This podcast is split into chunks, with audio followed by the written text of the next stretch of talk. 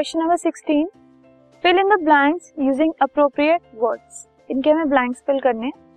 सबसे पहला है टेम्परेचर इन केल्विन स्केल जो केल्विन स्केल का टेम्परेचर है, वो किसके इक्वल होता है? It is equal to temperature in degree Celsius scale plus 273 ठीक है? डिग्री सेल्सियस और 273 को जो हम ऐड कर देंगे तो हमारे पास केल्विन स्केल का टेम्परेचर आ जाएगा।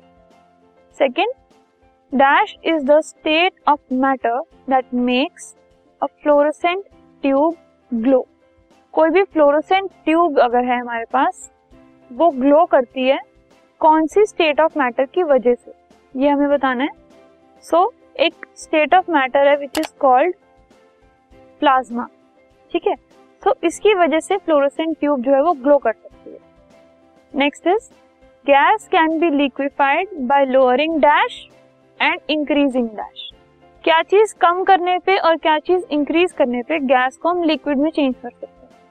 सो so, अगर हम टेम्परेचर को कम कर दें और प्रेशर को बढ़ा दें तो गैस जो है वो लिक्विड में चेंज हो जाती है।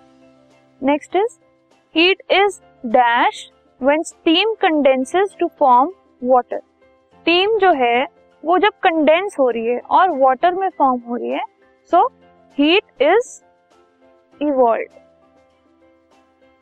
ठीक है, उसमें हीट कम हो जाती next is five states of matter according to scientist are solids liquids gases फिर है बोस, आइंस्टीन